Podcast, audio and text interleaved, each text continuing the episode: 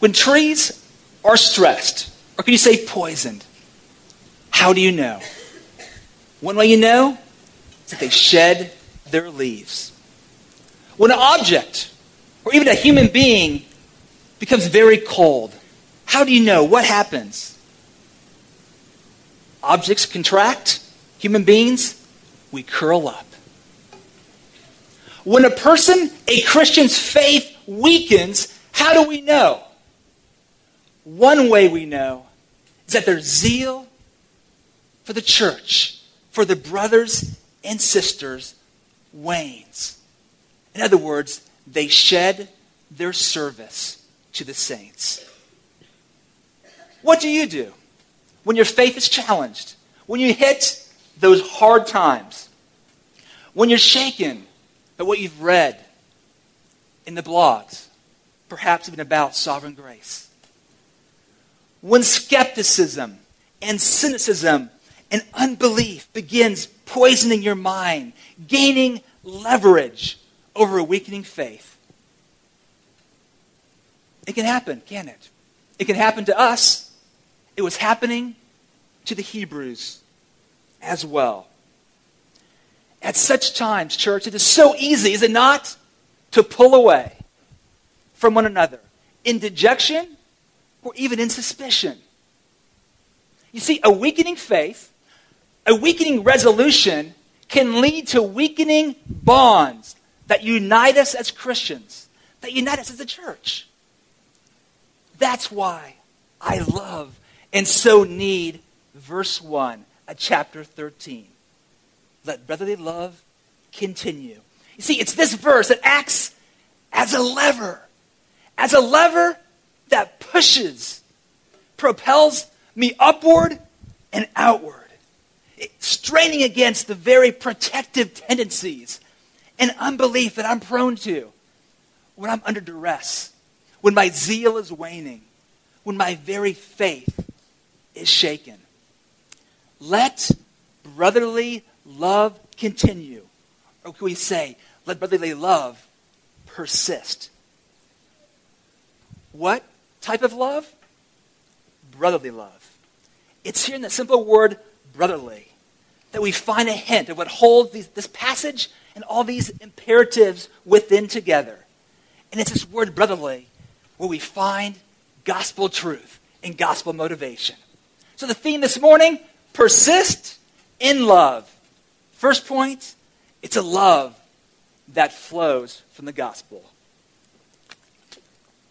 You see, the author is speaking here to Christians, to those who are united not by flesh and blood, but by the gospel of Jesus Christ. We are family. You see, because of our redemption in Christ Jesus, because of the gospel, it says in Ephesians 2 that we are altogether part of the household of God. When Christ walked this earth, know what he said? He said, Those who follow me, who are my disciples, it is they who are my brothers and my sisters. In other words, we who are in Christ are one family. You are my brother. You are my sister. And I am your brother. Sunday mornings at our kitchen table, I love to look at my children in the eyes and say, Today, kids, we have a chance to meet with our spiritual family. And then often when they're younger, I'd say, And how are we going to greet our family? Let's walk through it. See, is this how you view Sundays? As a family reunion? As we gather together as family? Is this how you view other Christians? As your very brother or sister? You see, this familial designation comes, yes, with grace, but it comes also with responsibility as well. I want you to hear the words of the apostle John. 1 John 3:16 and following. By this we know love that he that's Christ laid down his life for us and we ought to lay down our lives for the brothers. But if anyone has the world's goods and sees his brother in need, yet closes his heart against him, how does God's love abide in him? You see, we are called to lay down, lay down our lives for our brother. May I add, for a sister. Why? Because Christ laid down his life for you. Not only that, Christ laid down his life for the very brother and sister that he is calling you to serve, who's in the body of Christ. And it's this love for God and for one another that we are to persist in. It's this brotherly, gospel centered love that motivates and drives us. It's a love, number one, that flows from the gospel. And point two, it's a love that gives. And we see that in verses 2 and 3. Let's look at verse 2. We read, Do not neglect to show hospitality to strangers. Hospitality literally means a love of strangers. This could mean a love of those who are outside the family of faith. Certainly, we're to love them. I think it could mean that. But I think in the context here, verse 1, the author is probably most likely speaking about those unknown fellow Christian travelers. See how important it was in the day where there were few hotels, how even more important it was in the day where travel was difficult, particularly for Christians who were ostracized because of their faith, to extend hospitality. But what is very clear in this passage, and many others in Scripture as well, is that the Word of God places a high, high premium on hospitality as Christians. Do you? Paul writes in Romans 12 13, contribute to the needs of the saints. Listen to this. And seek to show hospitality. I love that intentionality. Seek to show. Peter likewise writes in 1 Peter 4 9, show hospitality to one another. I love this next phrase without grumbling. I mean, you, got, you gotta love it. I mean, hospitality is hard work. And me, for one, I am prone to grumble. It's a lot of preparation and it's a lot of cleanup. And there's a lot of unknown in between as well. It's called hospitality, friends. I think especially the early years. I mean, this is true us today, but for us, hospitality, has just been a ripe context for adventure and disaster. I remember one of the first times Cindy and I had someone over for a meal as a couple with one child. It was a couple from our church. They weren't total strangers, but we didn't really know them. And they're people we wanted to get to know a little better. So we sat our guests down after Sunday for lunch at our antique table. It's the new antique table we had just purchased at an estate sale the week before. The problem is, we didn't realize how antique this table was, nor the chair was, until our pregnant guest sat down in the chair and her bottom went right through the table. Pregnant woman, child and mommy on the floor, chair and toothpicks. But it got worse from there. It had only been a few minutes later, we're hearing piercing noises coming from the other bedroom our two boys were running around as if they were demon possessed. And then we hear a shriek of all shrieks. And our son comes into the room, and he has a dental imprint from the other child lodged in the back, in his back, in the skin, punctured. Every tooth could be seen. A dentist would have been proud. And it didn't get much better from there, church. Welcome to hospitality. Hospitality is hard. Know, it's just vulnerable, too especially if you have children. Oh. It's especially hard for those whom you don't know, for strangers, especially when the stay is long. But listen to the reason why it's worth it. Why we are told to exercise such hospitality. It's that second, per, second part of verse 2. Do not neglect to show hospitality to strangers. Here it is. For thereby some have entertained angels unawares. I didn't see that coming. when I'm reading the first part of verse 2 there, I wasn't anticipating that reason or motive. Do you? Well, first of all, I'm not even sure what that means, but I'm going to take it at face value. I mean, if Cindy and I have entertained angels, I am certainly unaware. Not saying it couldn't have happened. But, but what's being communicated here? Well, I think the Hebrew readers would have been very aware of the reference being made. In fact, there's several occasions in the Old Testament where we see Old Testament saints entertaining what turn out to be angels. But perhaps the most familiar story to the Hebrews, and perhaps to you as well, is found in Genesis 18. Don't need to turn there. I'll just give you a little recap of the story. Remember when Abraham and Sarah were visited by three men? Not at the oaks of Tumor, but the oaks of Mamre. And Abraham fed them this lavish meal. He waited upon them. He even begged that they would stay longer and receive their hospitality. Well, it turned out these men were angels. In fact, one of them being the very Lord God Himself. And it was at that time when they were hosting the Lord and these angelic beings that they were told by the angels that Sarah's womb would be opened and they would be blessed with a son.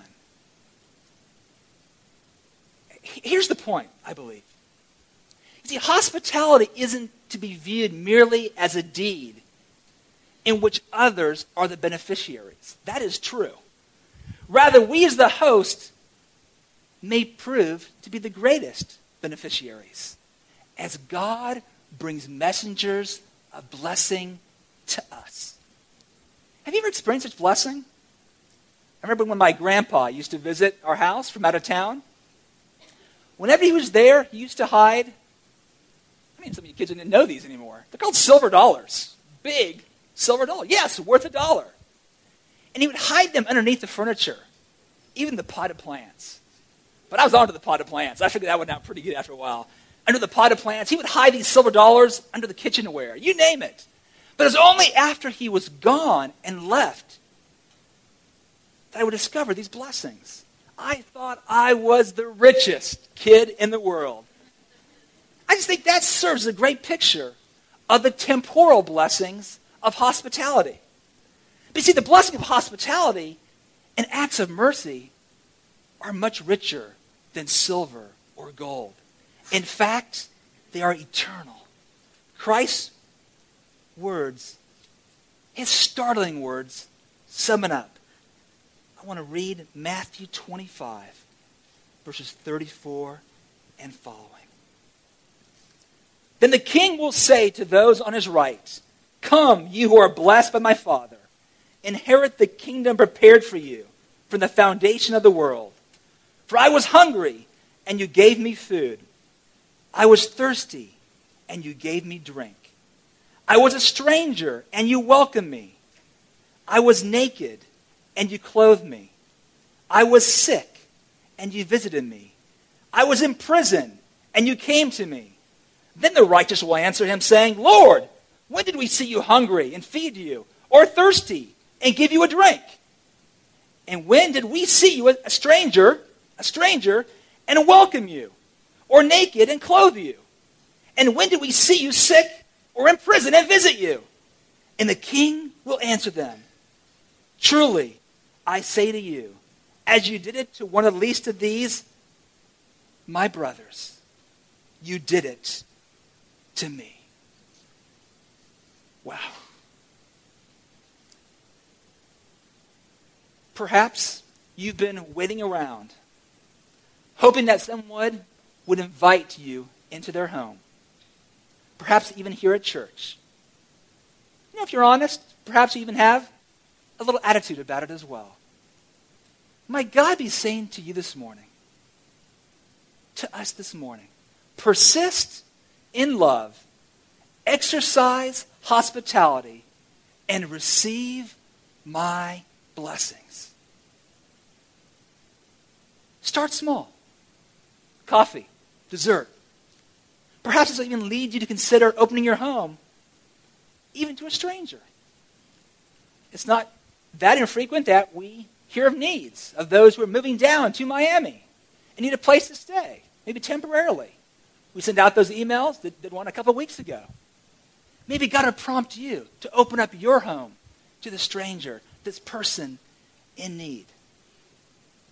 You know, I think that's happening at Palm Vista. So I do want to encourage you. I think it's happening among many of you. I'm in danger here there's many I'm not even aware of, but I just, so many names flood into my mind. The Abegs, the Fabregases, the Beechams, even some of our newer families, the Beisners, the McDaniels. Not just families, even singles. I think of Nathan, how many people he's had live in his home over time. I think of you who host home groups. Thank you. Month in and month out. Thank you for your example of hospitality. I do believe God is pleased, and I trust you are being blessed as well. But the author doesn't stop here, does he, with his hospitality? We're to persist in love by not only opening our homes, but catch this opening our hearts as well. Look at verse 3. Remember those who are in prison, as though in prison with them, and those who are mistreated, since you are also in the body. See that word, remember? This isn't just a you know, cognitive exercise. Let's remember. No, it's more than that. It means to respond with, to identify with. But look, look at the reason why.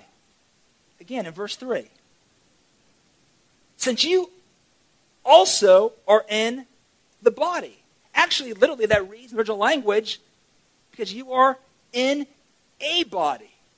See, while it is true that we are brothers and sisters in Christ, we're members of the same spiritual body, that is true. I believe the meaning here is a little more basic and even, even earthy. Is that it? It's, it's this. We all have physical bodies, and thus we know what it's like to suffer. We know the plight of humanity as those who have a body.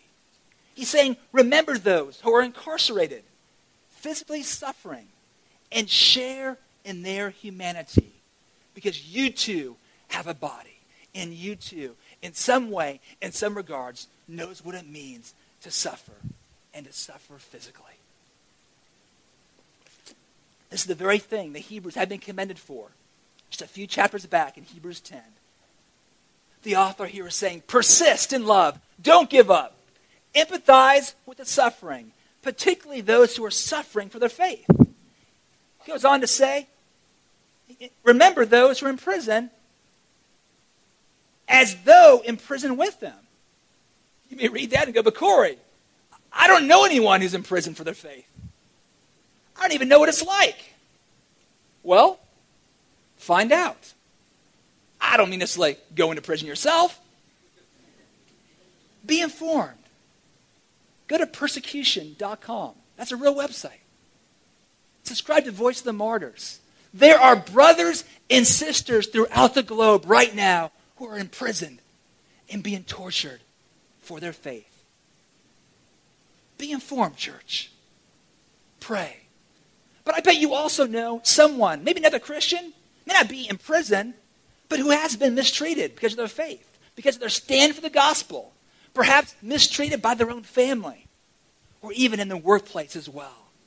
See, here's the point Are you identifying with the mistreated, with the oppressed, and the suffering? In the body, as if you are suffering as well. This, this, this one goes on. If you are identifying with those forementioned, you know what else will be happening? you're also going to be seeking to help meet their needs. I bet on it. That means praying. Praying for the persecuted, the mistreated, the oppressed. That may mean giving.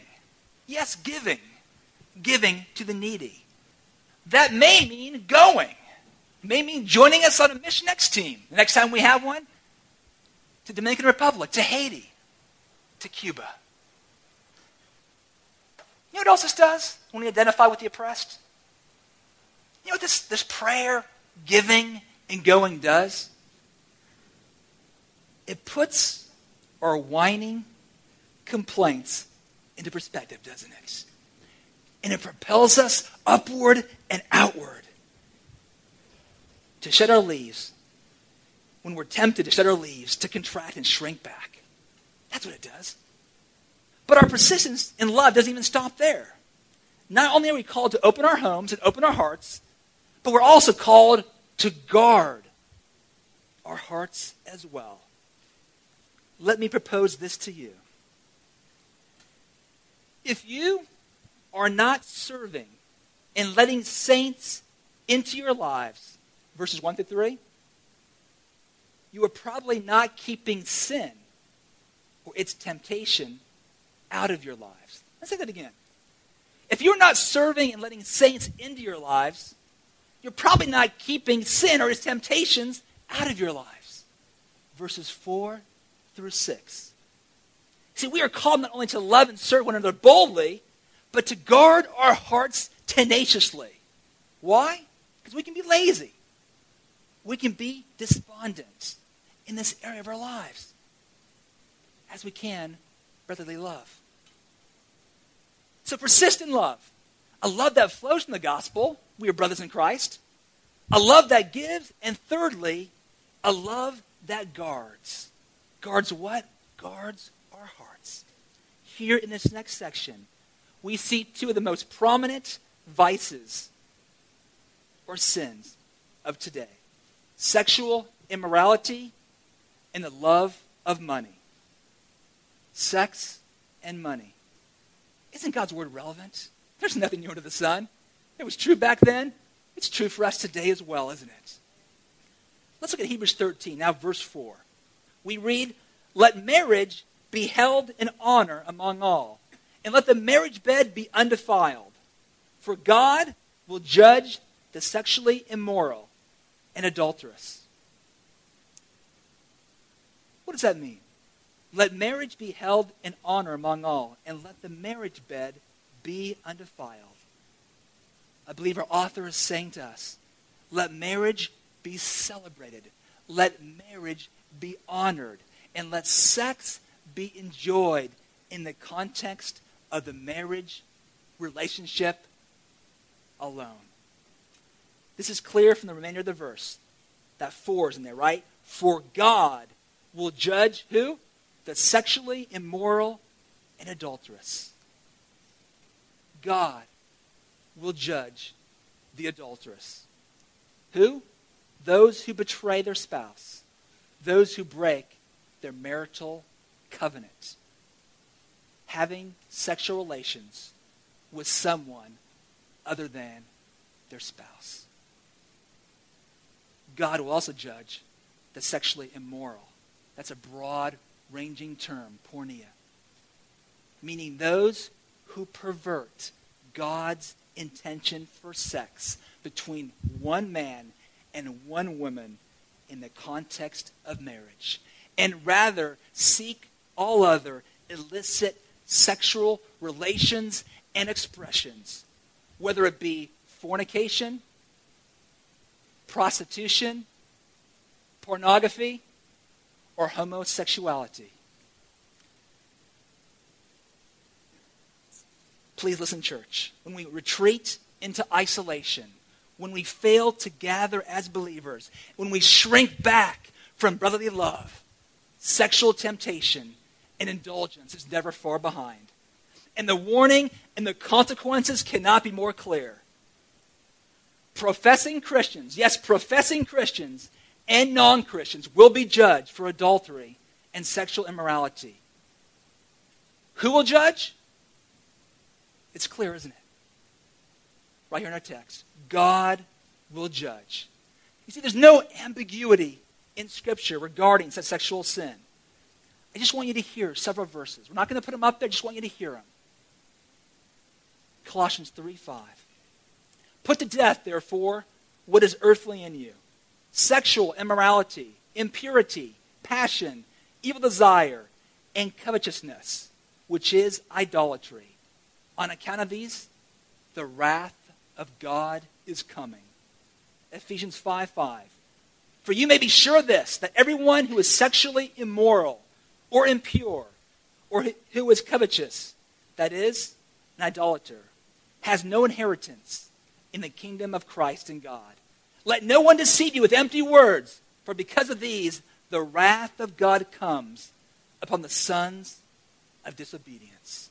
And Revelation 21 8. But as for the cowardly, the faithless, the detestable, as for murderers, the sexually immoral, and the list goes on, their portion will be in the lake that burns with fire and sulfur, which is the second death. Church, those who are living in serial adultery and fornication and are unrepentant are under the wrath of God. Whether you profess to be a Christian or not. But do hear this in Christ, we are forgiven for all our sexual sins. Judgment will not fall on us because judgment has already fallen upon his Son in our place at the cross. But what is a sign? What is a sign that you are forgiven? That you are no longer under God's wrath? You no longer continue to sin. Doesn't mean perfection. You no longer continue in sin without remorse, without guilt, without change, i.e., without repentance. Judgment is coming. It will be meted out on the day of your death or Christ's return, whatever comes first, as we come before the throne of judgment. But the consequences of sin, and thus earthly judgment, will be experienced even before that day. If we fail to persist in brotherly love, if we fail to exercise the lever of brotherly love in our relationships, we will in fact be hating our brothers and our sisters. You see, when we sin sexually, it's never, it's never just a private matter. You are hating the person you are using and exploiting who is complicit in your sexual sin. For they too are under the same wrath of God unless they repent. And your sin and your hatred will have tentacles. You cannot contain it. It's not just a private thing. It'll reach into your family, it'll reach into the church, it'll reach into society. It'll divide friendships, families, leading to embitterment, disease, estrangement, illegitimate children, abortion, and murder. And you know what? It's a little different with the love of money. It's no different. Thus, in the first portion of verse 5, we read Keep your life free from the love of money and be content with what you have. Just as the issue wasn't sex per se in verse 4, but the perversion of it, so the issue here isn't money per se, it's the love of it. In other words, it's covetousness. You see, church, we were created, created to love people and to use things. When we fail to properly use this lever of brotherly love, when we fail to persist in it, we do the opposite. We end up using people and loving things. We end up using people and loving things. To quote Randy Alcorn, I believe. It's true with sexual sin, and it's true with love of money, and it's destructive. 1 Timothy 6:10, we read these words. For the love of money is a root of all kinds of evils. It is through this craving that some have wandered away from the faith and pierced themselves with many pangs. With many pangs. Our love of money our covetousness, our craving for a bigger home, even our craving just for personal security, our craving maybe for retirement, just for a little leisure, left unchecked, can destroy our very souls and those who stand in the way. Church, this is a hard teaching. I realize. But what's the answer? What's the prescription? Oh, look at verse 5 again. I love the admonition here. Once again, it's not the answer that I would expect in verse 5. Keep your life free from love of money. Ready? And be content. Yes, be content with what you have. Why? I'll listen to this. For he, that's God, has said, I will never leave you nor forsake you. The author's antidote's right here. It suggests that even the Hebrews might have been questioning or doubting God. Would God provide for them in their suffering, in their hardship, in their persecution? Don't we doubt the same many times? So, what's the answer? It's right here and it's clear. In verse 5 and 6. Don't look to money. Stop looking to things. Look to God. Get him in the picture. Why? Because he will never leave you nor forsake you. You see, the opposite of covetousness is contentment.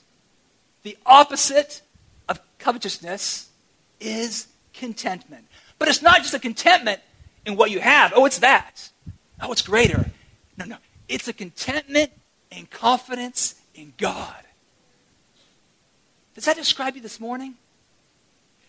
You see, this quote, in the last part of verse 5, I will never leave you or forsake you. This is the crowning promise. This is the crowning promise, promise of God's covenant with his people.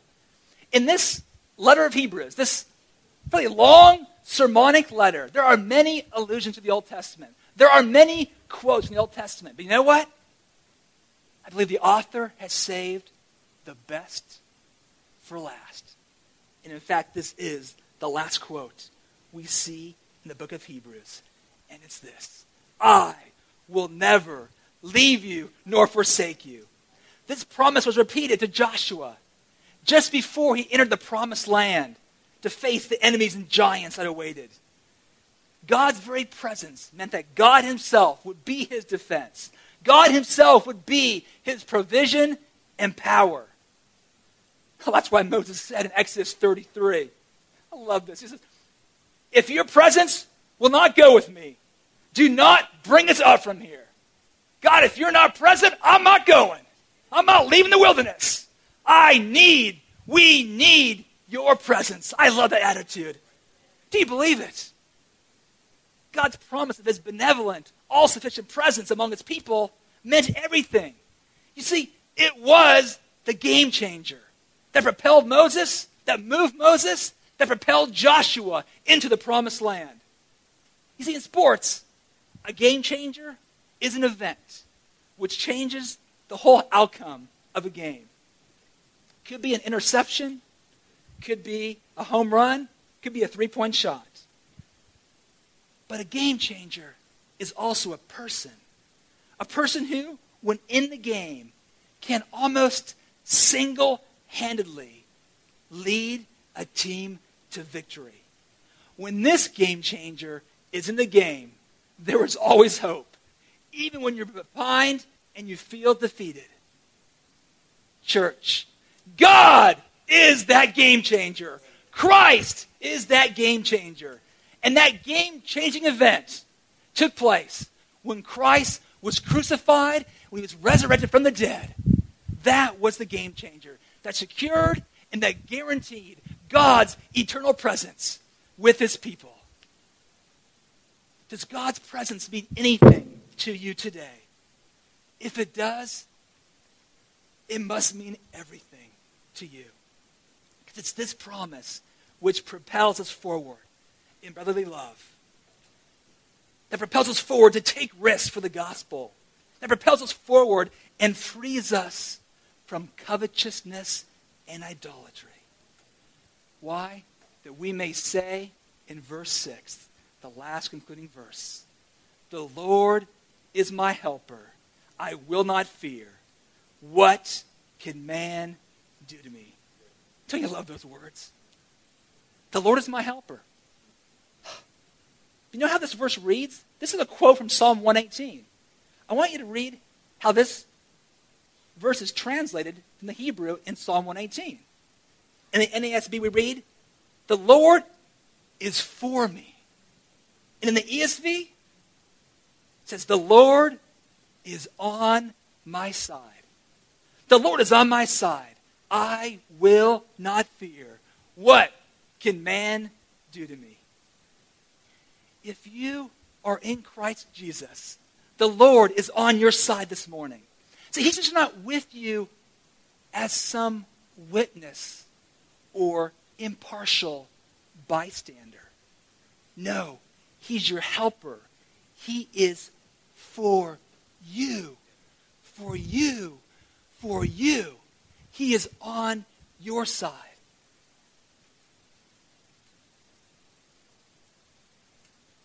He is the game changer. And God will not leave you, even for a moment. There may be times when God seems to hide his face, right? Times we're tempted, yeah, to shrink back, retreat from him and one another, to shed our leaves, so to speak. Our text here says, it's God's word to us this morning, don't do it. God is saying, get me in the picture. Whatever the circumstances are that you're picturing right now, He is saying, get me in the game. I'm here. The game changer is here. When you step out in hospitality, when you pray and identify with the suffering, when our hearts are prone to covet and shrink back in sin. How do we know that God is for us? How do we know that He's with us?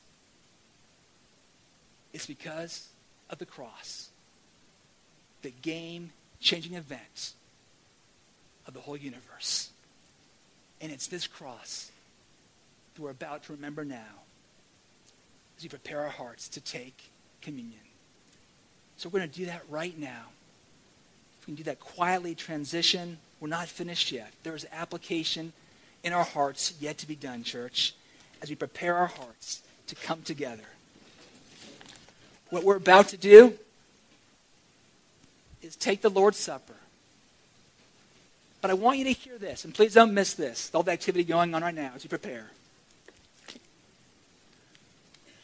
We do this together corporately. We're doing this together as a family, as brothers and sisters in Christ.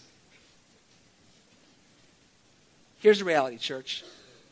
Not only have we been saved to God, we've been saved to one another as the people of God under Christ's headship.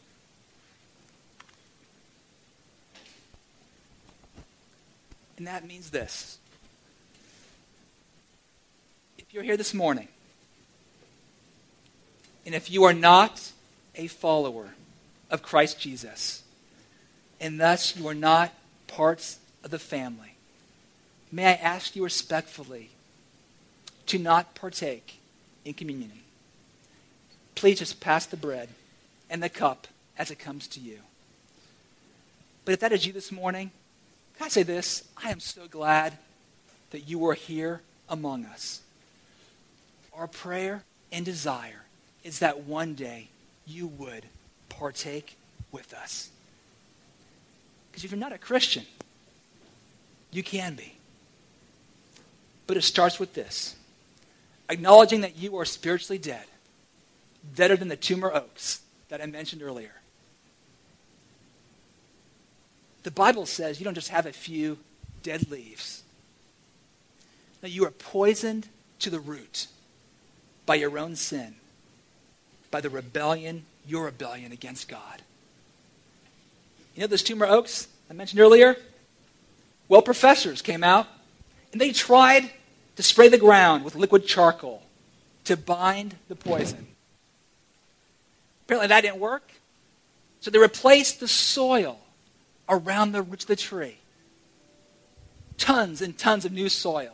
Maybe that will work. You know what? Didn't work. They thought, you know what? We're going to dig a hole four feet deep and we're going to spray the roots down. Maybe we can clear off some of the poison. Spray it off. You know what? Didn't work. Why? Those Toomer oaks don't need a spray down. They don't need new soil. They need new roots. And if you're not a Christian this morning, you need new roots. The Bible says, in another way, you need a new heart. Only Christ can give you that new heart. You must repent of your sin. Trust in Christ, who took the wrath and judgment that you deserved and placed it upon his Son. Why? Oh, that you may be forgiven, that you may be cleansed, that you may receive a new heart, new roots, and bountiful fruit to the glory of God. If that's you, you desire that, you can do that right now. You can do it in the quiet of your own chair. Ask God. Talk to Him.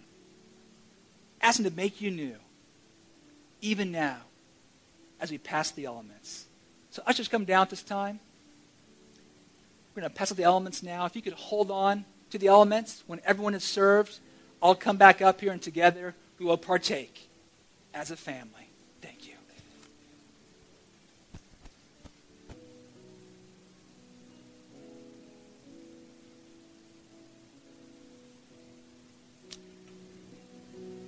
Church, how do we know that God is for us? How do we know that He's on our side? Because Christ is on our side. How do we know that God is with us? Because of Emmanuel, Christ with us. It is Christ who came to earth to live the life that we could not live and to die the death that we deserved. That we deserved for our sexual immorality. The death we deserve for our covetousness. The death we deserve for our selfishness. In the words of Christ, on the night he was betrayed, he said, This is my body, which is for you. Do this in remembrance of me. Church, take and eat Christ's body broken for you.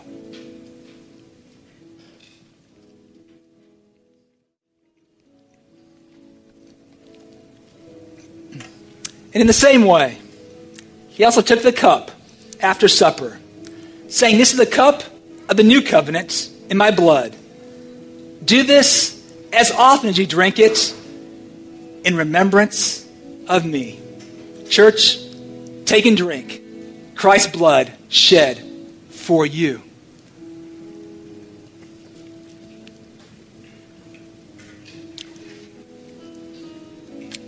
Let us stand let us respond in worship and song as we conclude.